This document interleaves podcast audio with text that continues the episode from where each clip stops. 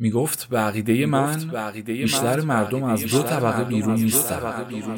یا دزدن یا گدا.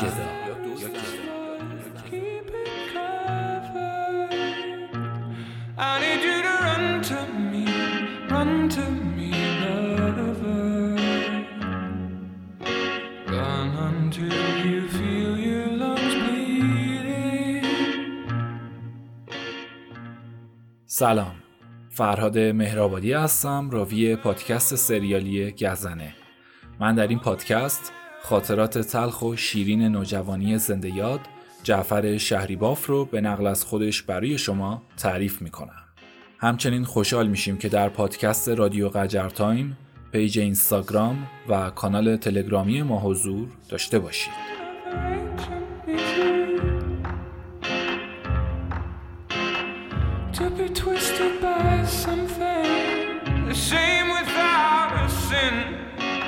Like how she twisted the bargain after she married him. در اپیزود دوم بیشتر با وضعیت من تو دوران زندگی با پدر و زن پدر آشنا شدید. به علاوه کار در کودکی و مشکلاتی که براتون روایت کردم. انتظار همه چی رو از پدرم داشتم جز دستور به دزدی و نهایتا تو کاروانسرا گیر افتادم. اما اون تمام ماجرا نبود. There is one lover worthy of her, but there's many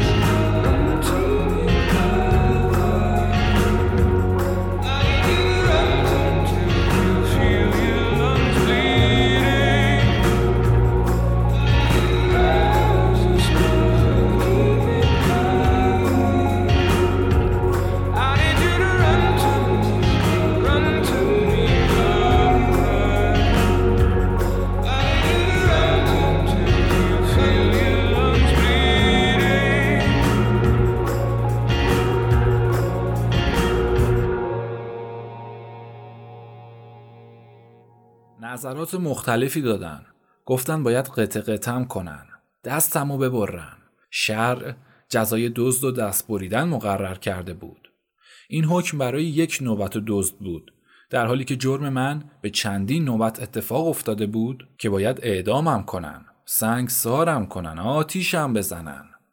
التماس و زاری سودی نبخشید و خدا خدا کردن و پناه بردن به اون بی بود. البته خود خدا هم حکم دزد و اینطور داده بود. چارپایه اووردن و منو واژگونه داخلش انداختن. چوب بود که حواله پاهام شد. اندام و سر و روم آماج سرپنجه های کفشا قرار گرفت.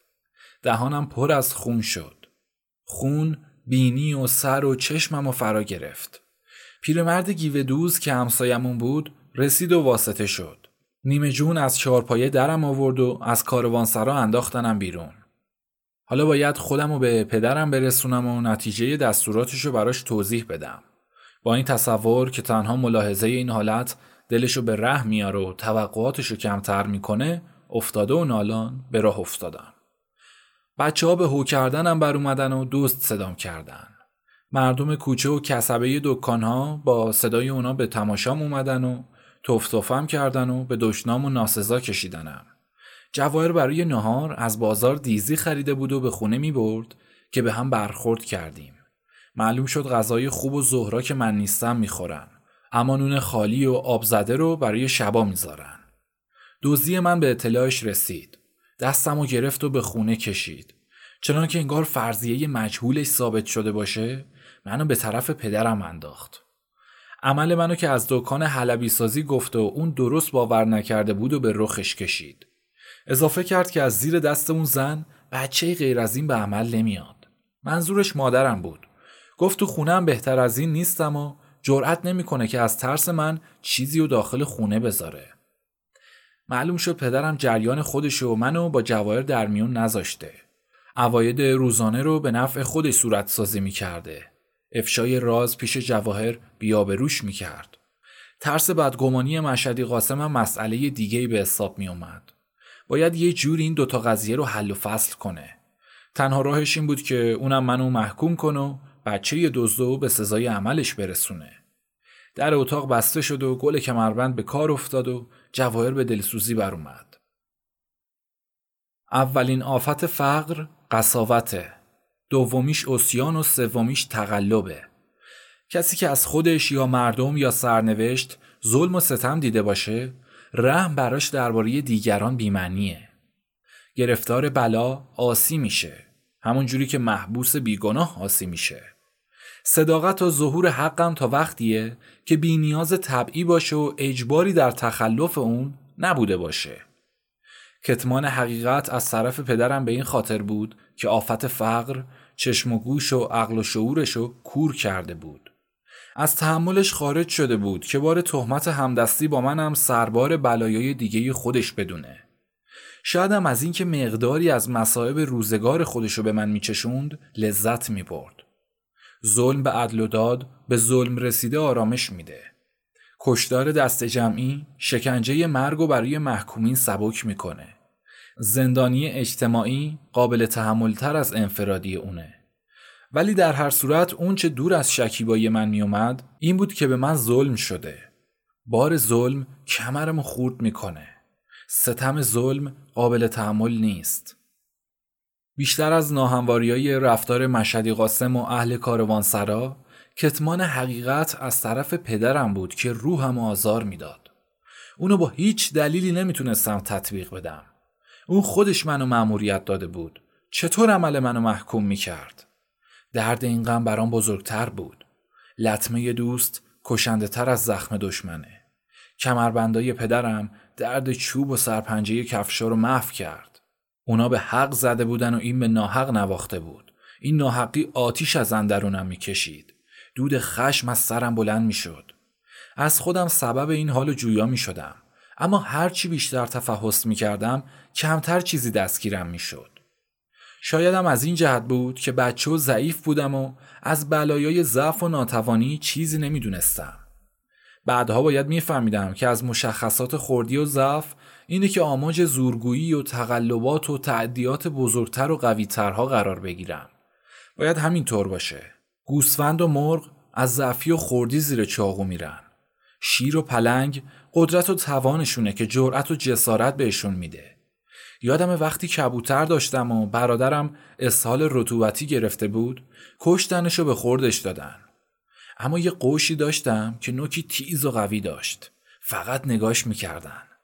درباره کبوتر حق با مادرم بود که باید اونو بکشن و غذاش کنن. اما درباره قوش حق با قوش بود که با نوک و منقار چشم زورگو رو بیرون می‌کشید. اون زورگویی خیلی دردم آورد. نمی‌تونستم از اندیشش بیرون بیام. اون روز فهمیدم بزرگترا خطاهاشونم بزرگتره. نه تنها اعمال و رفتار و حرکات و زبونشون خارج از اختیار عواطفشونه بلکه در دست مصالحشونه بعدا هم این مسئله رو به کرات فهمیدم یه میرزا علی خان داشتیم مفتش تأمینات بود که می‌گفت ما دزدار رو خودمون مأموریت سرقت میدیم اما هر وقت گیر بیفتن قبل از دیگران تنبیهشون می‌کنیم تو خدمت سربازی هم رشوه بده ها رو هر وقت رشوه نمی‌دادن بیشتر می‌زدن. این روایت از حرفای قابل قبوله که میگن ظلم به زن و طفل و حیوانات بخشیده نمیشه. واقعیت غیر قابل انکاره. به خاطر اینکه ظلم برای این ستا دردناکتره. چون مظلومن و قادر به دفاع و احقاق حق خودشون نیستن. ظلم ظالمو تا چه کسی تلافی کنه مربوط به معنویاته. کتمان حقیقتم برای مسلحت اون روز فهمیدم. شب و روز بعدش از سهمیه غذا که همون نون خالی بود محروم شدم. می‌گفتن بچه دزد باید گرسنگی بخوره تا جونش بالا بیاد. جواهر می‌گفت راضی نون به سگ بده ولی به من نده. خیلی آتیش گرفته بود. مسلمه. به دارایی پسرش دستبرد زده بودم. در هر رفت و برگشت به بازجویی می‌کشید که پولا رو چه کار کردم. می‌گفت حتما تو شکم تقارم ریختم و شکم من به دریاچه حوز سلطان راه داره که با این چیزا پر نمیشه. باید این حرفا رو بشنوم و لب از لب باز نکنم. پدرم چنان حق به جانب رفتار می‌کرد و به حرفای جواهر سهه میذاشت که انگار اصلا از ماجرا اطلاعی نداره. منم باید پنهان کنم و به جیگرم بریزم و گرفتاری و بیشتر نکنم. باز تکلیف شد که سراغ کار برم که اگر از گرسنگی مردم چیزی از طرف اونا آیدم نمیشه. جواهر از اینکه باز منو راه بندازه و به این دکان اون دکان بکشونه امتناع می‌کرد. می‌گفت نمی‌تونه بچه دزدو از طرف خودش معرفی کنه. علاوه بر اینکه کسی شاگرد دستکش به دکانش راه نمیده. از دکان اولیش می‌پرسن و معلوم میشه دزد و قبولش نمی‌کنن. گفت شاگردی و آقایی دکان به درد من نمی‌خوره و باید گدایی کنم. باید برم داخل صحن و حرم کفش دوزی و شم دوزی کنم. کلید عقل مرد زبون زنه. جواهر از این کلید فتح الباب ها دیده بود. تصویب شد که راه بیفتم و گدایی کنم. از این پیشنهاد معلوم بود که گل از گل پدرم شکفته میشه. چون عواید بیشتری به دست می آورد. جواهر می‌گفت اصلا ریختم برای گدایی ساخته شده. می‌گفت چشم و دل گرسنگیش گدا طبعیشو تصدیق می‌کنه. تأکید شد که لباس و گیوه هامو بکنم و راه بیفتم. تهدید شدم که اگر دست خالی برگردم پوست سرم و قلفتی می‌کنن. در ظاهر اون کار رو توبیخ عمل زشتم قرار می‌دادن. اما در باطن جواهر خبس تینت خودشو میرسوند. این کار از من ساخته نبود و نمی‌تونستم تحمل کنم. طبعم از این عمل امتناع می‌کرد. دزدی و بهتر و آسونتر از گدایی پذیرفته بودم. طبیعت با همه پلیدی امر زشت و پلید و قبول نمی‌کنه. رغبت به خیانت و دزدی در سرشت طبیعته اما از گدایی و تکدی فرار می‌کنه. از اونجایی که این علامت ضعف و زبونی و اون نشونه تجاوز و قدرته. قدرت و تجاوز به هر طریقی طرف علاقه بشر و موجب خورسندیشه. بیچارگی و ضعف و ذلت براش انزجار و کسالت میاره. رخت و گیوه هم توقیف شد و کیسهی به دوشم انداختن و روانه گداییم کردن. اگرچه با قبای پاره و گیوه پنجه در اومده راهیم کردن که بیشتر به قیافه گدا در اومدم. اما این کار رو نمی‌تونستم بکنم. استعدادشو نداشتم و قبول نمی‌کردم. جواهر گفته بود از بچه گدایی دیگه یاد بگیرم و کار کنم. اما هرچی می‌دیدم یاد نمی‌گرفتم. سرشتم برای پستی و زبونی ساخته نشده بود. تا شامگاهان اطراف حرم و دور صحن و کوچه و بازار و قبرستان پرسه زدم. نتیجه کار با زمان خروج از خونه هیچ تغییری نکرد. در چند نقطه جلوی خورندگانی که غذا و اسرونه میخوردن و من از گرسنگی بیتاقت شده بودم پاهام سست شد.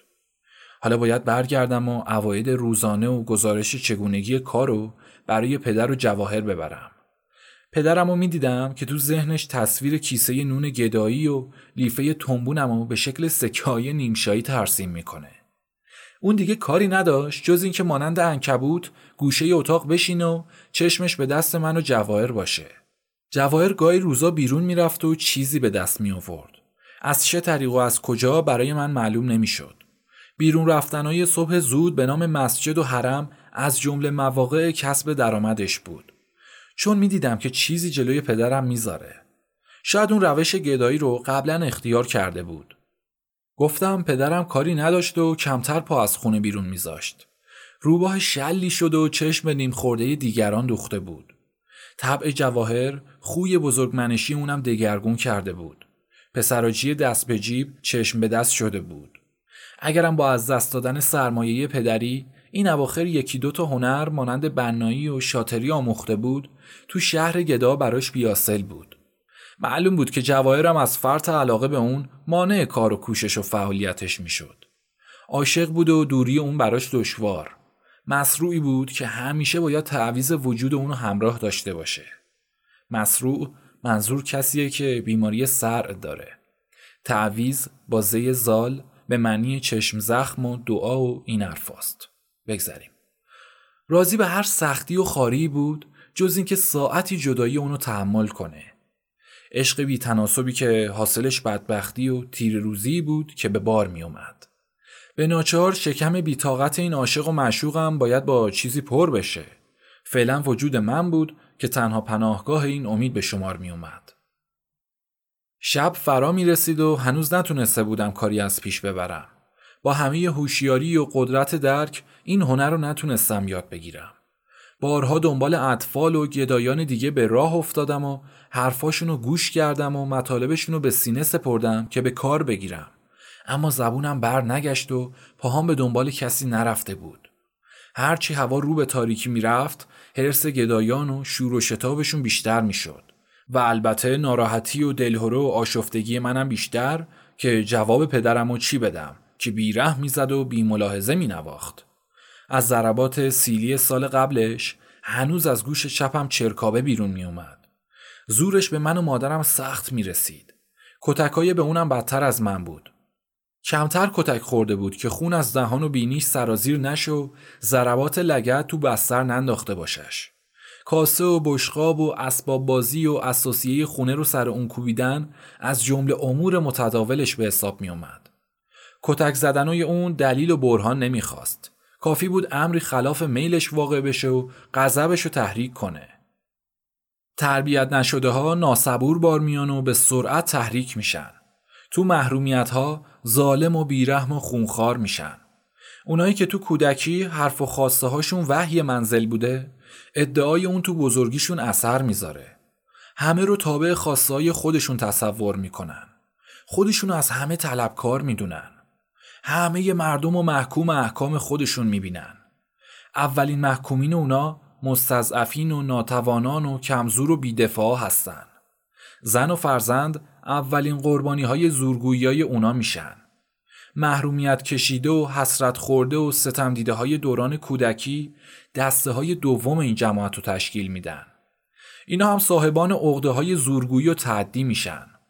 اندک موقعیت و اختیاری انان گسیختشون می‌کنه. بیرحم و انتقام جو میشن. از ستم به دیگران لذت می‌برن. با محروم کردن دیگران و حسرت دادن اونا خوشنود میشن. تلافی ستم دیدگی و رنج کشیدگی و پستیاشونو فقط در مقابله به مثل با دیگران احساس می‌کنن. از این رو به کارای خطیری دست می‌زنن. مشاغل جابرانه اختیار می‌کنن. بیرحم و بیاتفه میشن. تنگ چشم و بیگذشت و آزارنده میشن. حریص به مال و منال و دلبند جاه و جلال میشن. فریبخار و خودباخته زرق و برق و اسم و آوازه و زواهر میشن. پدر منم از این دو حالت به قوت تاثیر گرفته بود. علاوه بر دوری از سواد و علم و اطلاع و ادب و تربیت خانوادگی که یکی دونه و خودسر و خودرأی بار اومده بود. الانم اندک نامرادی و عدم دسترسی به تمایلات به اشتعال میکشیدش. فعلا تومه اون آذر مشتعل کسی جز من نبود که ضعیفتر از همه در اختیارش بودم. بیورزگی منم تو اون کار یعنی گدایی پدرم و جواهر رو واداشت تا اون شب فکر دیگه ای کنن. صبح فردا به جای کیسه روز قبل دو تا کیسه گونی دراز که یه بند روی دهانه هر کدوم دوخته شده بود انداختن جلوم که برم پشکل جمع کنم. یه کیسه اون مخصوص پشکل و کیسه دیگهش برای پوست انار بود که جمع کنم. دیشب که به اتاق راه هم نداده بودن از زیر در که چشم به راه شام بودم جواهر رو دیده بودم گونی پاره ها رو به هم وصل می‌کنه. اما مورد مصرف اونا رو نمیفهمیدم. این کار حرفه ای بود که بچه درمونده های مثل من انجام می‌دادن. تو کوچه ها راه میافتادن و مدفوع حیوانات و مانند پشکل اسب و اولاغ جمعوری می‌کردن و برای سوخت به نووایی ها میفروختن. پوست انارم به کار رنگسازها میومد این کار رو با آغوش باز پذیرفتم. از درموندگی شغل گدایی راحتم می‌کرد. اینم کاری بود مانند مشاغل مثبت دیگه که خیلی بهش دست می‌زدن. اگر از جمله کارای حقیر به حساب می اومد و در حد و نهایت خفت و پستی معرفی شده بود اما حقارت گدایی نمی آورد. از گرسنگی مردن به مراتب برام آسونتر از نون به دست آوردن با التماس و گدایی بود. کیسه ها رو یکی به شونه چپ و یکی هم به شونه راست انداختم و به راه افتادم. این کار جا و مکان و حدود و سغور معینی نداشت. باید از همون اولین قدم و نخستین مشاهده مدفوع بیدرنگ شروع کنم. اما حوالی منزل و کوچه های اطراف اونو چشم پوشیدم.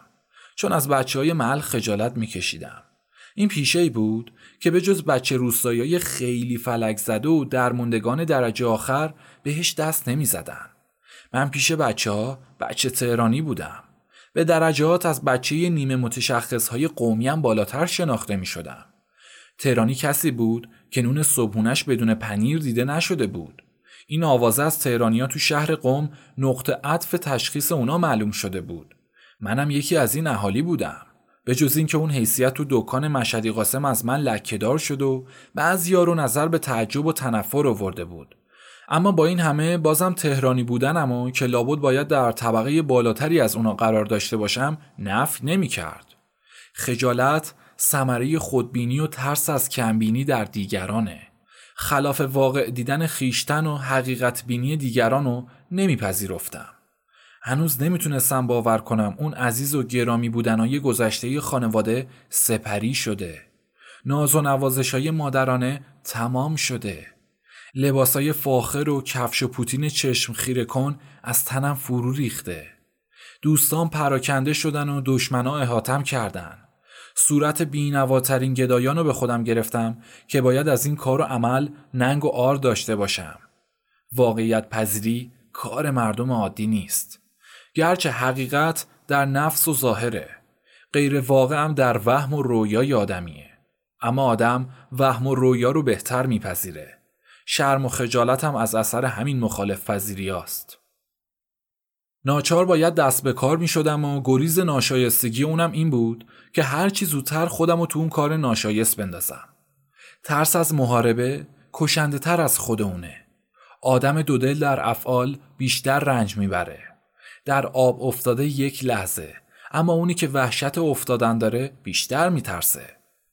یه پیرمرد امامداری با اولاغش میگذشت که اولاغ مدفوعی انداخت. باید برم و اونو تصاحب کنم. در اصل یک لغمه از نون ناهارم بود که روی زمین افتاده بود. مثل این بود که همه دارن نگاه می‌کنن. تمام بچه های محله های دور و نزدیک به نظرم اومدن که به من و مدفوع خیره شدن. دیگه نباید چشم پوشی داشته باشم. پدرم تا ظهر هر دوتا کیسه رو پر از پشکل و پوست انار خواسته.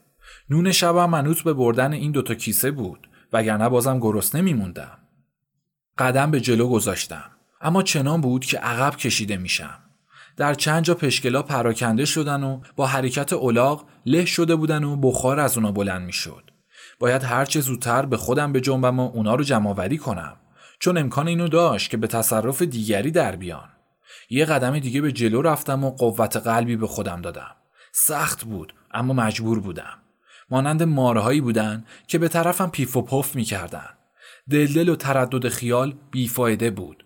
حکمی بود که درباره من صادر شده. ناگهان خم شدم و اولین پشکلو که گرمیش مانند حرارت تب بود برداشتم و با عجله تو کیسه انداختم. دستم و تکان دادم. انگار می‌خواستم انگشتامو دور بندازم. دومی و سومی چشمک می‌زدن. بدون کمر راست کردن و نظر به اطراف انداختن دلا دلا خودم رو به اونا رسوندم و تصاحبشون کردم. از مدفوع اول حالت تهوعی آرزم شد که با آخری دگرگون شدم. چون هرچی به آخر می رسید نرمتر می شد. اگر اولیا با سرانگوش برداشته می شدن آخریا که رقیق و پراکنده بودن لازم بود با تمام انگشتا و دوتا دستم برداشته بشن. پوست انار جمع کردن عزیزترین کاری بود که به من محول شده بود. اما هنوز به چشمم نخورده بود. کار کاهکشی در برابر سنگکشی مثل حریر تا کردنه. در برابر اعدام زندان ابد موهبت به حساب میاد. اولش تصور این کار مو به اندامم سیخ می کرد. الان پیش پشکل جمع کنی پوست انار جمع کردن و استقبال می کردم. این همون مرگیه که تب پیشش آسونه. بعضی ایش و نوشا هستن که عذاب پیششون عروسیه. زحمت چوب پیش لطف سیلی و اون وقت فهمیدم. معنی از بد بدترم اون روز شناختم. اون روز تا شب به هزار مرارت یک کیسه پشکل و نیم کیسه پوست انار جمعوری کردم و تحویل دادم. اما رضایت خاطرشون فراهم نشد. پشت بوم طویله نزدیک خونمون محل پهن کردن و خوش کردن اونا تعیین شد. فردا با قرار حداقل دو کیسه پشکل و یک کیسه پوست انار روانم کردن. زشتی عمل کم شد و بهتر می‌تونستم به کار بپردازم. اگر در روز قبل مدام سرم پایین و زیر چشمی فضولات رو دنبال می کردم امروز با آسونی سرم و بالا گرفتم و به اطراف نگاه می کردم و در جمعوریشون شتاب زدگی به خرج می دادم. پشکل و مدفوعی که تا پریروز برام آور بود و با دیدن اونا راه هم و کج می کردم امروز طرف اشتیاقم شده بودن که از زیارتشون لذت می بردم. شبیه لذتی که دوستی از دیدار دوستش به دست بیاره. مشابه همکلاسی های مدرسم که قبلا تو کوچه ملاقاتشون می‌کردم. اسباب بازیایی که خرابشون می‌کردم. نقل آجیلایی که تو بازی با بچه ها قاب می‌زدم. گردو و تیلایی که تو خواب بین راه می‌دیدم و ولای جمعوریشون رو داشتم. یادم از دیدن مقعد حیوانات موقع دفع رو برمیگردوندم. اما امروز برام باغ و منظره ای شده بودن که به چشمام روشنایی میبخشیدن. یادم وقتی با مادرم بودم بیش از هر چیزی درشک سواری و دوست داشتم. اما از نفرت دفع اسباشون از اون سر باز می زدم.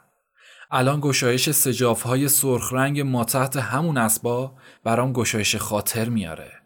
بیش از هر نقطه چشمان به مواضع اونا دوخته می شدن و امید به اونا داشتم تا بخشایشی کنن.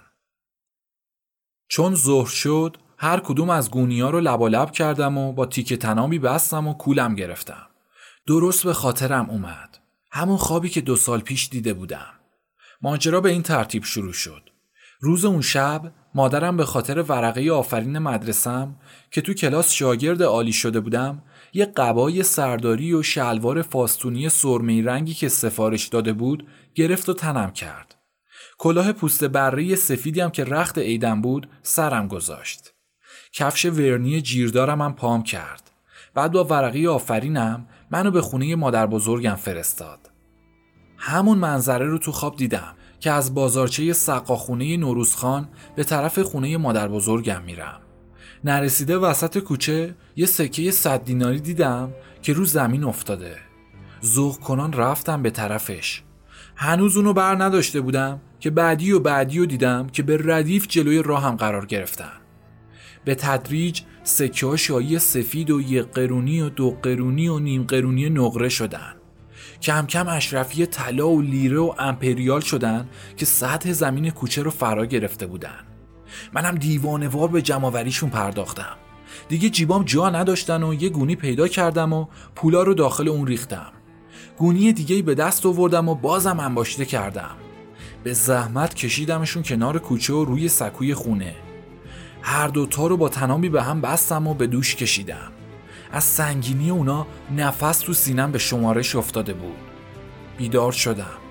حالا با همون ذوق و شعف کیسای مدفوع و پوست زنها رو به دوش میکشیدم و به طرف بام طویله میبردم.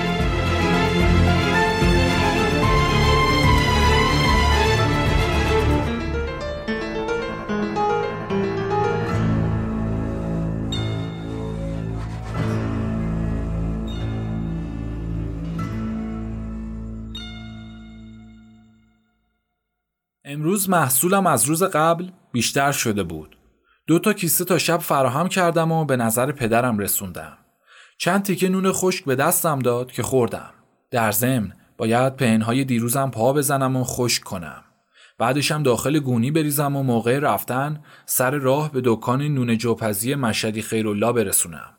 بعدم بهم یاد داد که همه روزه همینجوری واسش کار کنم. با وصف این ادعا که می‌تونستم دو تا گونی تا ظهر بیارم پس چرا دیروز کوتاهی کردم. ضمنا حالیم کرد که جیره ظهرم منوط به تحویل هرچه بیشتر گونیا هست. شبم به همین قرار که اگر شکم سیرتر می‌خوام باید فعالیت بیشتری داشته باشم. مشهدی خیرالله نصیحت می‌کرد آدمی نباید وقتش بیهوده بگذره. باید کاری از پیش ببره و از تنبلی پرهیز کنه و زرنگ باشه. این نصایح به خودش مربوط نمی‌شد. چون کمتر اونو دیده بودم که دنبال کار و شغلی رفته باشه. کور خودش بود و بینای دیگران. از تیزبینی خودشو نمی‌دید و دور رو نگاه می‌کرد. جرأت اینکه این ایراد رو به خودش بگم و نداشتم. اما از حرفاش مشمعز می‌شدم. کوچیکتر از کوچیک و بیهوده میشمردمش.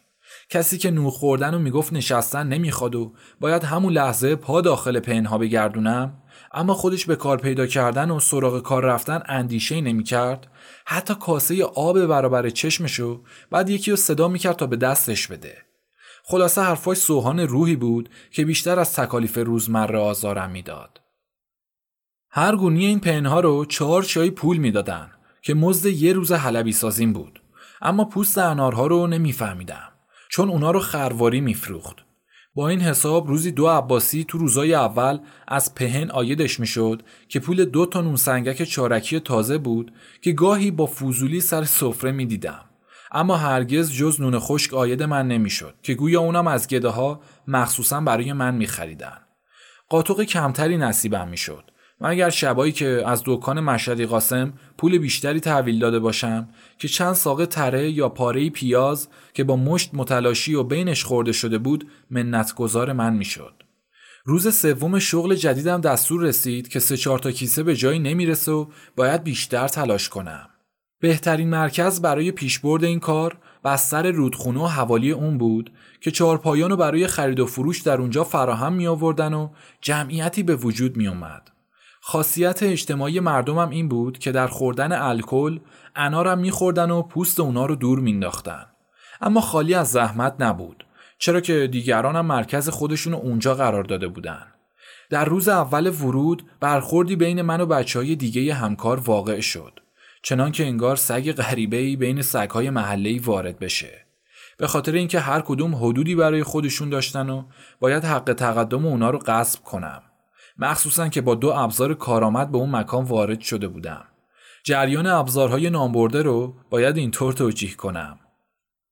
در روز چهارم یا پنجم کارم بود که برای هر دونه و مشتی پشکل یا تیکه پوست انار خم و راست شدن خیلی وقتم رو می‌گرفت و در صدد بر اومدم تا روشی پیدا کنم که زحمت خم و راست شدن رو کمتر و سرعت عمل رو بیشتر کنم.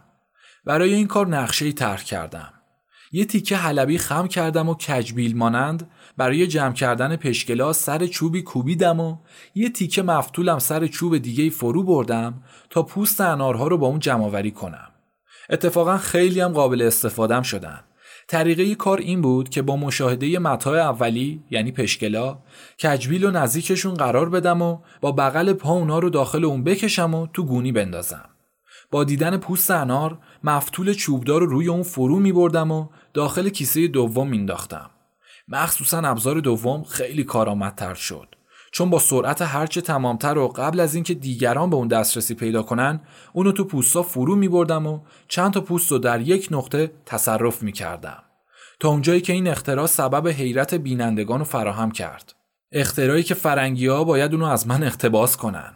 اینم دلیل دیگه ای بود تا بچه های حدود رودخونه که مجال کار رو ازشون می‌گرفتم سر بدسلوکی و مخالفت با من بذارن و در برابرم جبهه بندی کنن.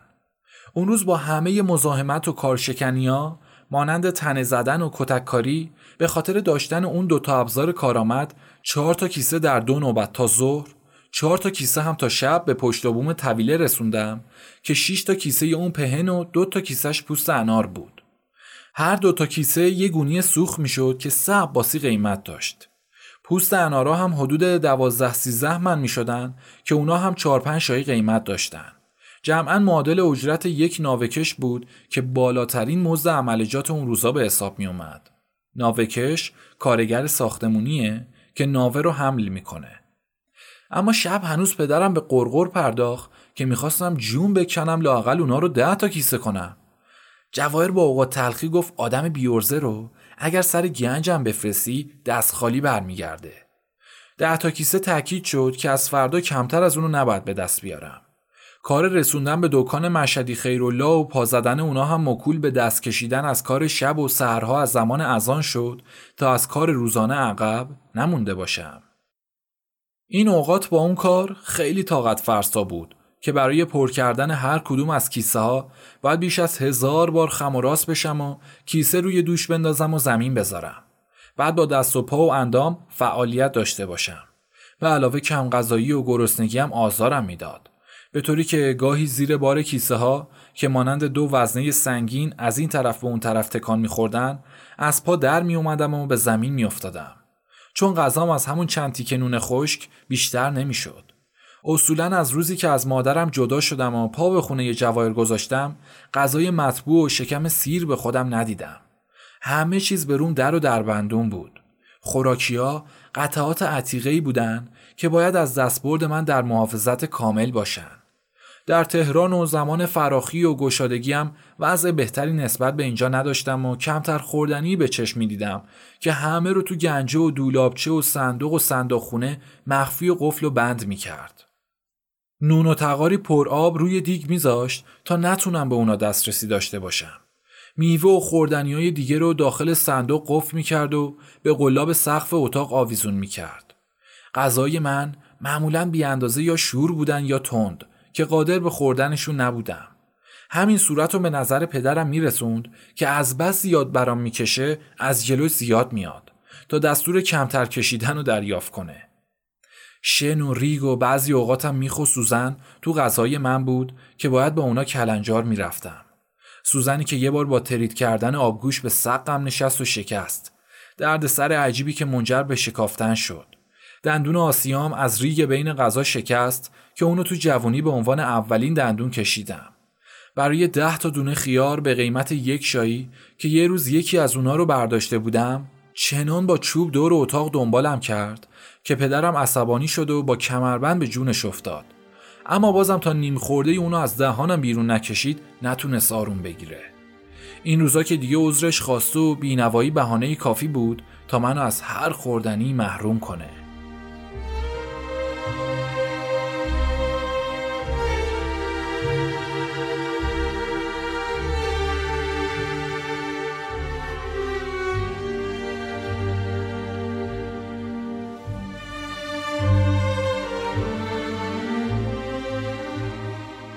دائما مثل سگی گرسنه دنبال نون میدویدم بیش از هر چیزی چشمم به گوشه کنار کوچه و بازار بود تا بلکه کسی نون یا خورده نونی کنار گذاشته باشه حرکت دهانهایی که به خوراکی مشغول بودن مانند سرکششیده آب در دهانم جمع می کردن.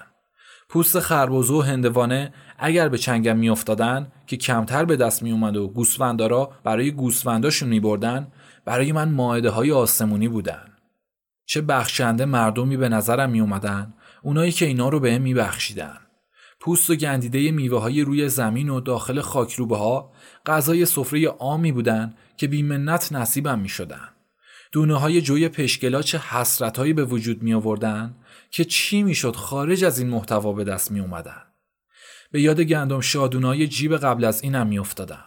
هر پوست انار قبلش به دقت بررسی می‌شد که مبادا دونه اناری دور از نظرم داخلش مونده باشه و تو کیسه بیفته.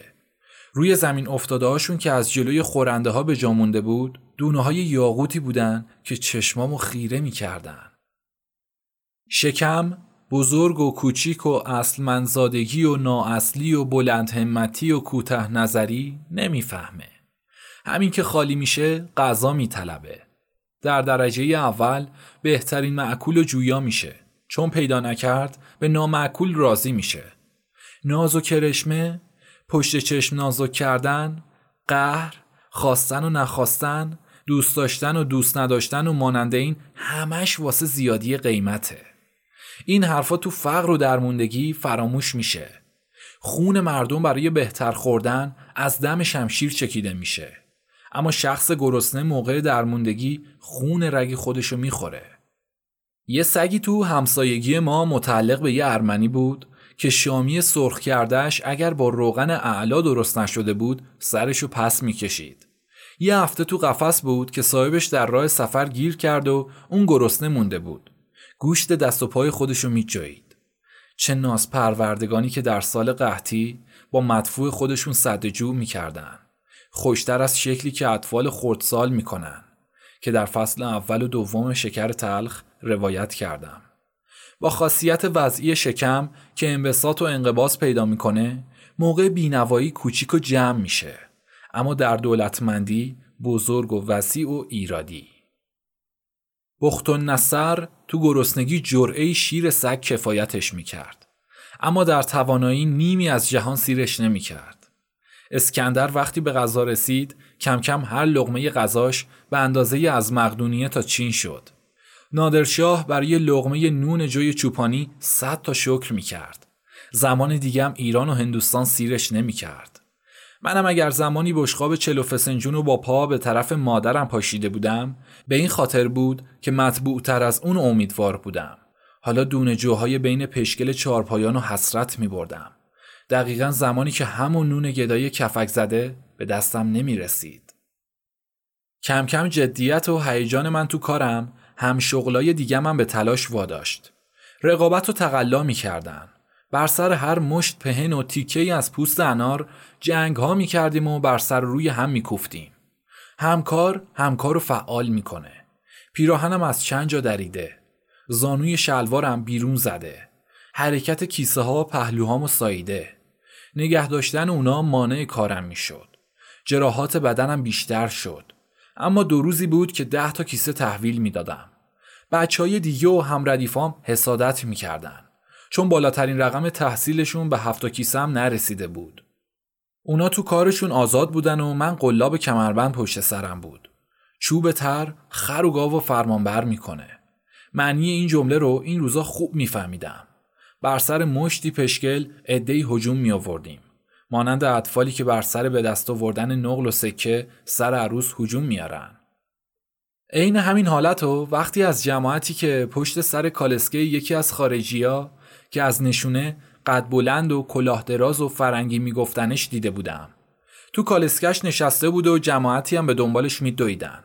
اونم هر چند قدم سکه ای از کالسکه بیرون مینداخت. دنبال کنندگان برای برداشتنش روی هم میریختن و همدیگه رو لگدمال می‌کردن. طرف از شیشه پشت کالسکه تماشا می‌کرد و میخندید. ما هم اسباب خنده اطرافیا بودیم. اگر همکاران به نون می‌زدن من به جون می‌زدم که زور پشت سرم بود. اونا پشکلای گوسفند که جمعوریشون زحمت بیشتری داشت چشم پوشی می‌کردن. من تو فراغت اونا رو جمع می‌کردم. پوست انارم با نیزه اختراعیم بهتر از اونا به دست می آوردم. پوست اناری که از دست یه اولاغ سوار میافتاد همه به طرفش هجوم می بردیم. یادم یه بار نیزه من به طرفش فرود می اومد که یکی از بچه ها پای خودشو واسه تصرف روی پوست انار گذاشت و نیزه من تا ته به پشت پاش نشست. فریادش همه رو متوجه کرد و به حمایت اون و انتقام چند روزه به جونم افتادن. یکی نیزه رو از دستم کشید و به تلافی پای رفیقش میخ اونو سه بار با شدت به پشت پنجام نواخت که درد تو اندرونم پیچید. مشت و لگد و سیلی و پاراجور و سنگ بود که به سر و صورت و پشت و پهلو و شکمم می‌خورد. کیسهامو گرفتن و دریدن. محتویاتشو پخش زمین کردن و افتادن دنبالم و بیرونم کردن. باید دردار رو فراموش کنم و به طلب کیسه مجدد برم. مطالبه کیسه از بچه ها به قیمت جونم تمام می‌شد. ناچار رو به خونه آوردم و ناسزا و اهانت های برنده تر از شمشیر جواهر باروناسا حوالم شد. خون سفیدی چشمای پدرم و فرا گرفت. بلندم کرد و به زمینم کوبید. از تمام کلمات جواهر این بود. تو که دو تا کیسه گونی پهن رو نتونی حفظ کنی، پهندون خودتو چطور حفظ می‌کنی؟ در این باره پرده دری به نهایت رسوند و حرفایی که نشنیده بودم و به گوشم خوند. می‌گفت می‌خواستی خودت کیسه بدی و کیسه دیگه به دست بیاری. برام مشتری و خریدار میتراشید. به پدرم می‌گفت حتما کیسه ها رو گذاشته و با کسی جایی رفته و اونا رو لو داده. انتخاب شبا رو برای پا زدن پهن دلیل نظریه خودش می آورد و پدرم با اینکه خودش اون زمان رو تعیین کرده بود با تردید حرفش رو تایید می کرد. می گفت شکمم از همین راه سیر میشه و الا مشتی نوخوش که خندق بلای اونو سیر نمی‌کنه. اضافه می کرد کم کردن جیره روزانه رو برای امتحان همین مطلب در پیش گرفته. چیزی از این مطالب نمیفهمیدم اما احساس می کردم که داره زننده ترین تهمت ها رو به می‌زنه. باز جیره شام اون شبم قطع شد که گفتن خوردم و شکمم سیره. کوچکترین بهانه سبب قطع نون خالی می‌شد. اشخاص پست برای تنبیه زیر دستاشون قبل از هر چیزی تکیه به آب و نون زعفا دارن. پدر منم با جزئی ترین اختلاف با مادرم اول خرجی اونو می‌برید. بعدها استادکار و کارفرمایان رو می‌دیدم که موقع اندک نارضایتی روزانه رو که مایه معاشم بود قطع می‌کردن. ارباب های دون صفتم تو همسایگی هامون می‌دیدم که تنبیه زیر دستار و توقیف جیر مواجب اونا قرار می‌دادن.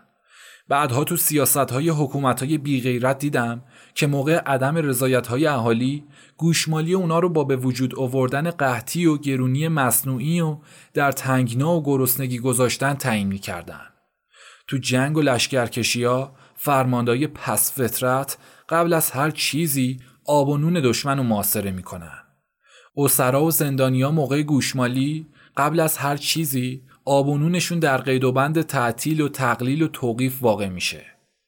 چه زیاد جواهر سلطان هایی دیدم که بعدها در شعون و مقامات و لباس های مختلف به روش اون عمل می‌کردن.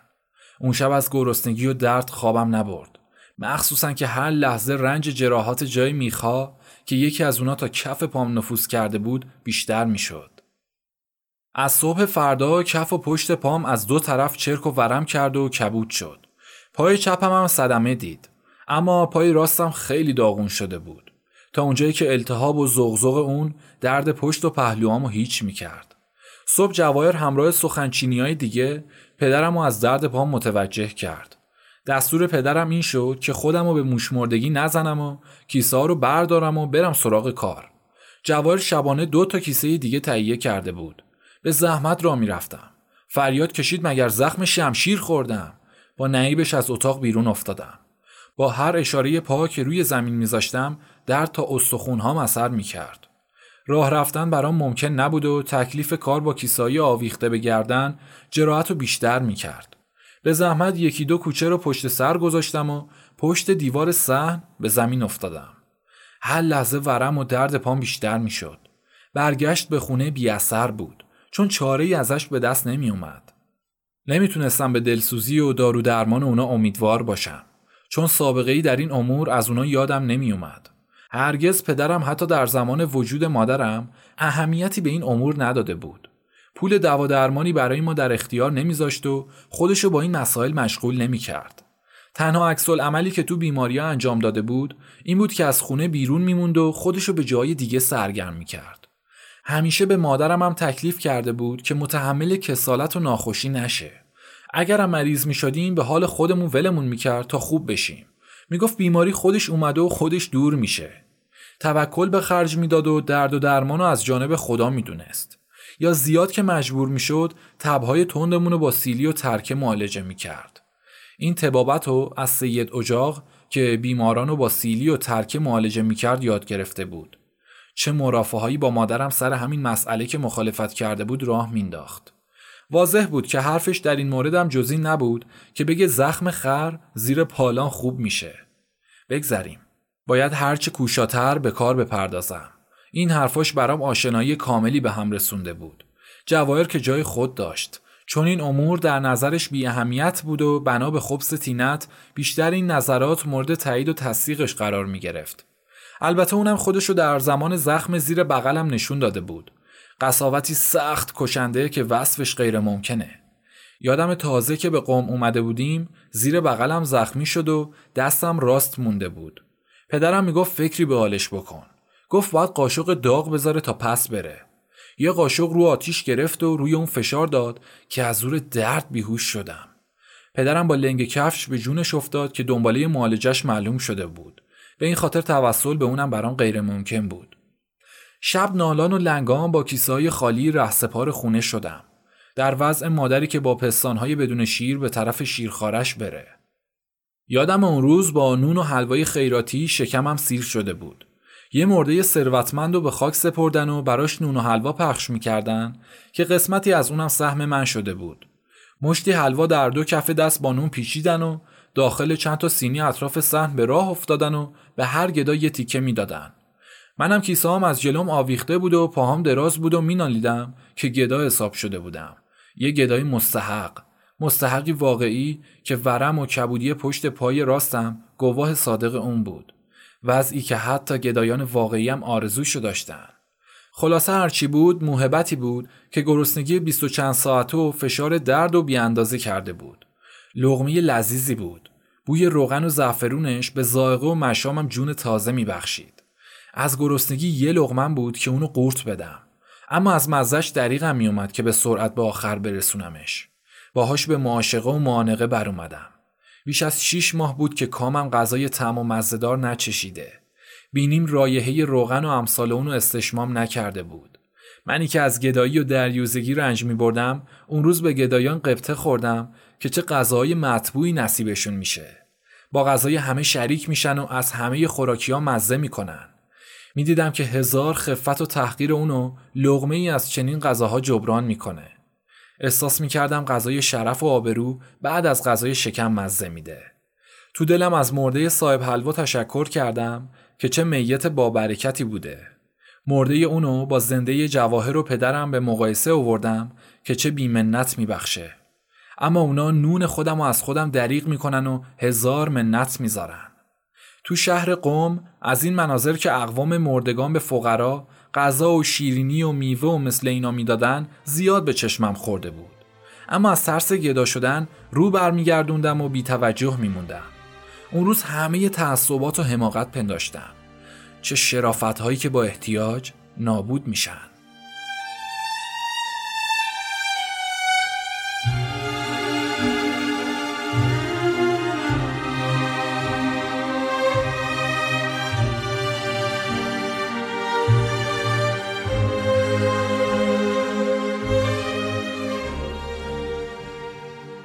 گدای کور دو قدم بالاتر از من بیخیال نشسته و عباش دورش کشیده و زانوهاشو بغل گرفته بود. پیرمرد کثیفی بود که آب دهان بینیش موهای بلند چانش آلوده کرده بود. از زیر عبا مشغول کاری شد. حس کنجکاویم به حرکت در اومد و کمی خودم رو به طرفش کشوندم. صدای شمارش سکه به گوشم رسید. بعد از شمارش هر نوع سکه رو توی یه جیب گذاشت. این حالت رو از حرکات دستاش که به بغلهاش می‌رفتن فهمیدم. یه رهگذری پنجه پاش به پای مجروحم خورد و درد تا سینم رسید و فریادم رو بلند کرد. پیرمرد متوجه شد و پرسید کی نزدیکشه؟ گفتم پهن جمع کنی که پام آسیب دید و از حرکت باز موندم. گفت بیام نزدیکش. خودم رو کشیدم و پلوش نشستم. از حال و وضعم پرسید. مختصری به توضیح بر اومدم. دستی به پام کشید و رنج و ورم اونو تجسس کرد. چهرش با خنده شادی بخشی چین و چروک شد و گفت خدا از بدبختی نجاتت داده. دلیلشو پرسیدم. گفت به جهت همین که پاد تا این اندازه متورم شده. مقصودشو نفهمیدم. گفت این که اگر شاگردی منو قبول کنی با همین پا تا سر سال صاحب همه چیزت می‌کنم. بازم چیزی درک نکردم. حالی کرد که اینجور رنج و نواقص عضو بهترین مایه گداییه. دلم فرو ریخت و اندوه سنگینی به سینم نشست. امتنا کردم. گفت نفهمی. گفتم گدایی قبول هزار منت و کوچیکی داره. طبعم راضی نمیشه. نون زحمت کشیده رو بهتر میپسندم. حکایت خارکن کتاب فراید الادب که کلاس دومم خونده بودم با شعرش براش گفتم. هر که نان از عمل خیش خورد منت از حاتم تایی نبرد اینو براش خوندم و گفت بچه‌م و نفهم عقلم نمی‌رسه. همون پیرمردم اگر نکاشته میکنده یا از بیابون میدزدیده یا گدایی می‌کرده. حاتمم از دیگران. هیچ. حرفمون به بحث و جدل کشید. گفتم حاتم گدایی نمی‌کرده بلکه به گداهان کمک می‌کرده. گفت اگر مفت می‌داده لابد دزدی می‌کرده. باز گفت به عقیده من غالبا مردم از دو طبقه دزد یا گدا بیرون نیستن. شاهدها آورد و مسئلهایی از هر کی دیده و می‌بینیم و در اختیارمونه زد. بعد به شهادتش این شعر رو گفت. هر که او بیش بود سیم و زرش زر نبارید از آسمان به سرش. ادامه داد و گفت پول بی خود به کسی نمی‌رسه. یا خودش دوز بوده یا پدرش. همچنین از کمترین خدمه حرم تا بالاترین اگر خوی گدایی در طبیعتشون نبود کارای مفیدتری می‌کردن. تا اونا که دنبال دسته ها برای یه وعده غذا سینه و پشت خودشون از مشت و سنگ و زنجیر سیاه می‌کنن و همراهشون اونایی که به همون خاطر زجه می‌زنن و اشک میرزن پس همون کاراییه که گداها می‌کنن. اگر گریه کارساز بود اشکواه پیرزنا کارسازتر بود. تا بالا بالاترینا مثل استاد و معلم و شاگرد و مدرس مدارس و دارالعلوم و حوزه ها که شاگرد گدای استاد بود و استاد گدای شاگرد. بدون وجود هر کدوم طرف دیگه بیاثره دزدی که همگانی و لازم وصف نیست. تا اونجایی که درختان و ثمراتشون دزد آب کشتکارن. کشتکارم دزد ماحصل اوناست. سقا معرکگیر مسئله گو قرآن خون فراش زیارتنامه خون روز خون خادم متولی حتی بالاتر از اینا و صحن و حرم و دلیل ورد که از طبقه گدایان هستن. اگر گدا نبودن کارای دیگه ای داشتن.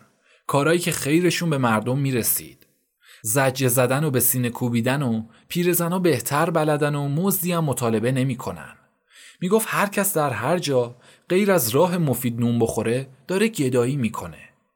همش قیافه عوضی و فریبنده حرف بزنا رو می‌گفت که از طایفه گدایان هستن.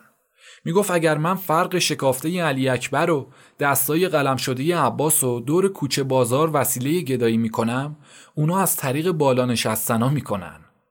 دلم فرو ریخ که به مقدسات توهین می‌کنه. گفت راست میگم و بعدها حالیت میشه. گفتم آقاهاشون نماز و روزه یاد میدن. گفت یاد دادن فرمان خدا مزد نمی‌خواد. اصل کاریشون مزد نمی‌گرفت که اینا مطالبه می‌کنن. پس اینا هم بزرگ گدایان هستن.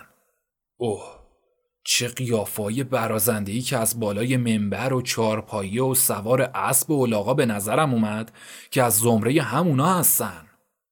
نمی‌دونستم تصدیق کنم یا تکذیب اما قلبم گواهی می‌داد که حرفای پسندیده می‌زنه. از جمله اینکه خودم هم در زمره دزد و گداها دیدم.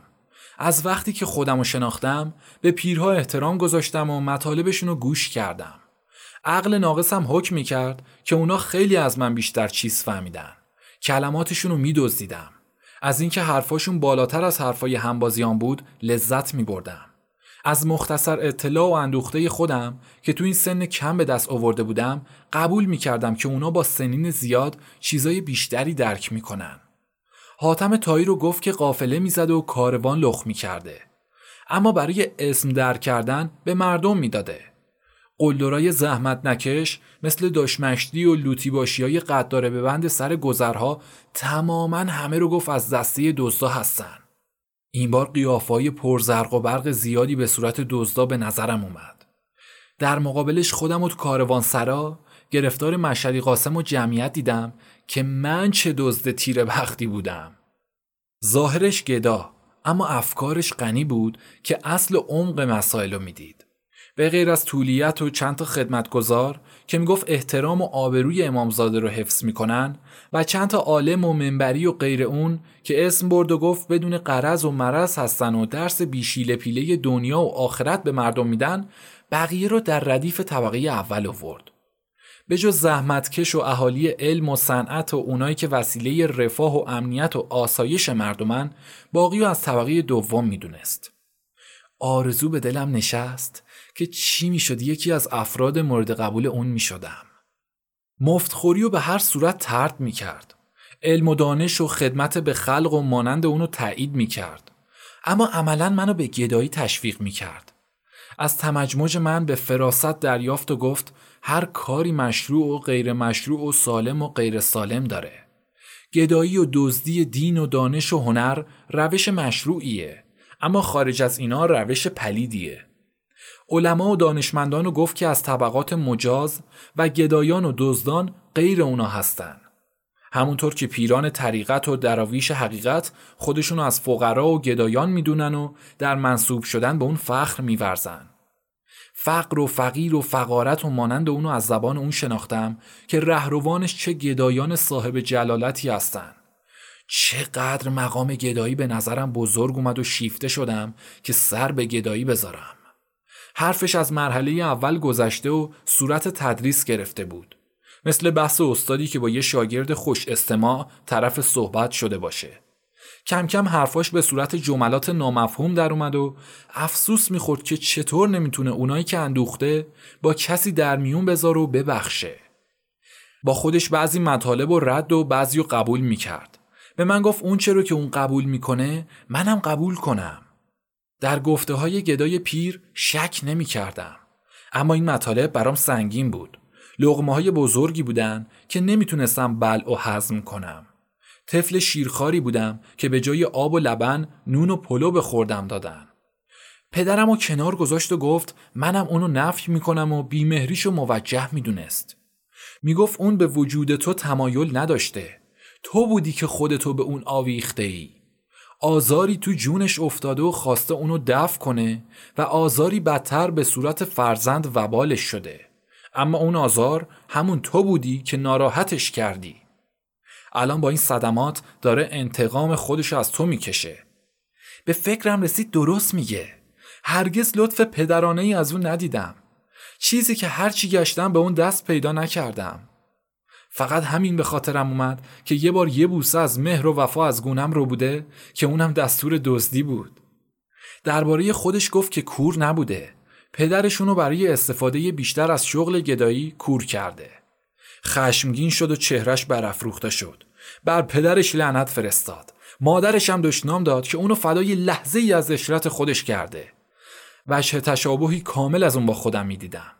کلماتش لغمه های لذیذ سر از حلوای توی دستم بودن که حول تمام شدنشونو داشتم. شکوه های زیادی داشت.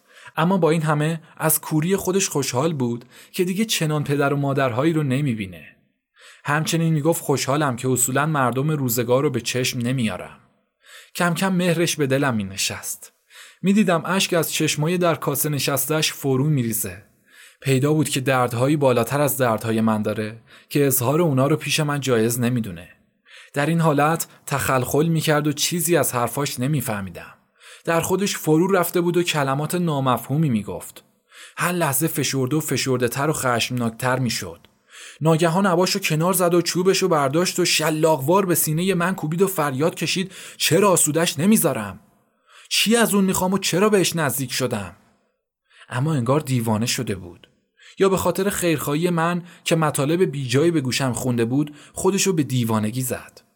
هرچی بود من باید اونو دیوانه ای فرض کنم که ضررش از منفعتش بیشتره. غیر از وجودی خطرناک نیست که باید از اون اجتناب کنم. گیج و حراسان کنار کشیدم و پا به فرار گذاشتم. گیج از حرفایی که منو به عالم ناشناخته کشیده بود. حراسناک از اینکه با یه دیوانه مربوط بودم. اما پام به جلوم نمی‌رفت که دلم اسیر برخورد بی خطرش شده بود. تو شهر غریب رفیقی به دست آورده بودم که می‌تونستم غم دلم و باش در میون بذارم. گنجینه پیدا کرده بودم که سرمایه های زوال ناپذیری می‌تونستم از اون به دست بیارم. آخرین لغمه نون و حلوا رو از داخل پیراهن بیرون آوردم و به دهان گذاشتم و راه خونه رو در پیش گرفتم. از بدن بوی پن گرفتم عطر زعفرون بلند شده بود. مانند گلی که گرفتار خاک و خوبی که همنشین بد شده باشه. چقدر متاسف شدم که چرا اونو به پیرمرد تعارف نکردم. یا مطالب اون منو به فراموشی کشید یا چشم تنگی بینوایی مانع این کار شده بود. هنوز نمی‌دونستم نهر خشک قبل از آب خوردن خودش به دیگران آب نمیرسونه. از اثرات دیگه بینوایی منش زشت و فرومایگی طبعه. از قیاس خودم در راه پیرمرد پدرم رو تبرئه کردم که پستی و چشم تنگی اونم به خاطر فقر و توی دستیشه. اما اما اما جواهر رو چطور می‌تونستم تبرئه کنم که در نعمت و فراخی هم از من دریغ می‌کرد. اون تطهیر نمی‌شد جز اینکه قبول کنم جوهر نهادش بخیل و فرومایه بوده. مانند دولتمندانی که با ثروت کافی صاحب طبع فقیرن. یا مرغکی که از ترس تمام شدن آب کنار رود از تشنگی جون میده درباره مرغای دیگه چه سخاوتی اندیشه می‌کنه؟ همچنین شغالی که هزاران مرغ و خفه کرده به یکی از همجنسای خودش انفاق نمی‌کنه.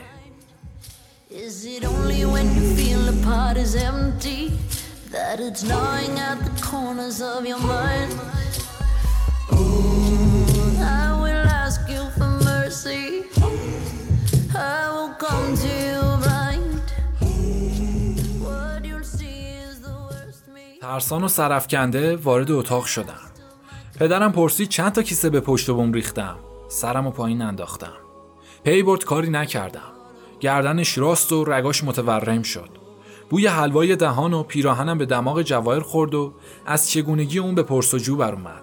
گفتم خیراتی دادن. گفت دروغ میگم و دهان شیرین کن بهم دادن. هزار تهمت و ناروایی دیگه به اون اضافه کرد. باز گفت من دیگه ول و هرزه شدم و نون مف دادن و جورم و کشیدن که دیگه سراغ کار نمیرم. گاوی که به کهنه خوردن عادت کرد پی شخم نمیره. پدرم و برانگیخت که از هم بازجویی کنه. پای متورمم و کتابالای مچ بزرگ و کبود شده بود نشونش دادم. پدرم یا به دلسوزی یا از بیحسلگی تحقیق و تنبیه منو به صبح موکول کرد. از این اتفاقا زیاد افتاده بود که از بیحسلگی رغبت کتک زدن منو نداشت. شامشون رو خوردن و روانه بستر شدن.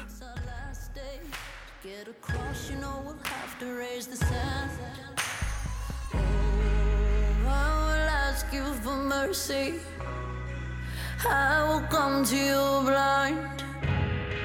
What you'll see is the worst me, and not the last of my kind.